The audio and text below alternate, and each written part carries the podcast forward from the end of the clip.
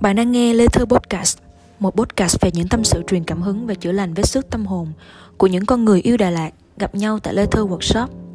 Hôm nay, mình sẽ kể bạn nghe về một cô gái thú vị mình đã gặp trên hành trình lan tỏa những điều hạnh phúc tại Lê Thơ. Ngày bé, cứ nghĩ người dũng cảm là dám làm những điều đáng sợ. Lớn rồi mới thấy, thật ra dũng cảm là dám làm những thứ mà ít người dám. Như là thử một món ăn mới này, đi du lịch một mình này, hay chuyển đến một thành phố xa lạ, không người quen, không bạn bè. Mà cả mấy điều đó tụi mình cứ gặp suốt. Vì khách đến lê thơ nếu không phải lần đầu vẽ tranh thì cũng là đi một mình để trải nghiệm một đà lạt thật khác. Không phải vội vã chạy xô check-in không kế hoạch, không áp lực gì cả.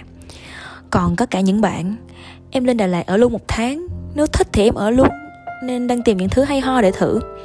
Và đấy là lời mở đầu cho cuộc gặp gỡ thú vị của chúng mình với chi cô gái Hà Nội cá tính mà cũng đầy chất nghệ thuật. Lên Đà Lạt chẳng vì lý do gì cả Cũng chẳng hiểu tại sao lại có mặt ở nơi này luôn. Chi bảo em đang trong giai đoạn cảm thấy mọi thứ mình làm chẳng còn ý nghĩa gì cả. Công việc, cuộc sống, ngồi việc mang đến thu nhập cho em thì chẳng còn gì nữa.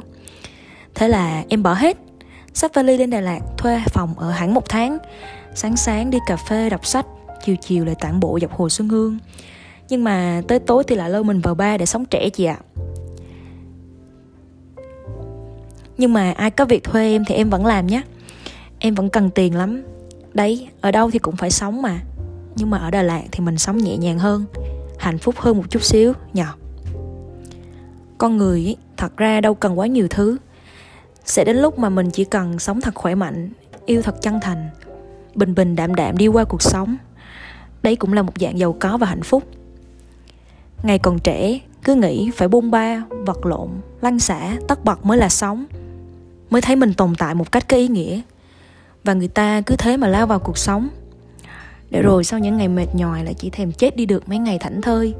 Thức giấc với tia nắng xuyên qua cửa sổ, nhận ra hôm nay chẳng có deadline hay công việc gì cả. Thế là thư thể pha một tách cà phê thật ngon, chọn một góc quán yên tĩnh rồi thả mình vào một cuốn sách hay. Cứ thế mà lại ngắm thời gian trôi. Chỉ bằng ấy thôi tự dưng thấy cuộc đời mình đủ đầy. Bạn có muốn một lần thử một làm một điều dũng cảm như thế không? Thử bắt đầu bằng một điều đơn giản là đặt ngay một chuyến đi Đà Lạt một mình Ghé lê thơ, vẽ bức tranh đầu đời Và sống như một người hạnh phúc thật sự ấy.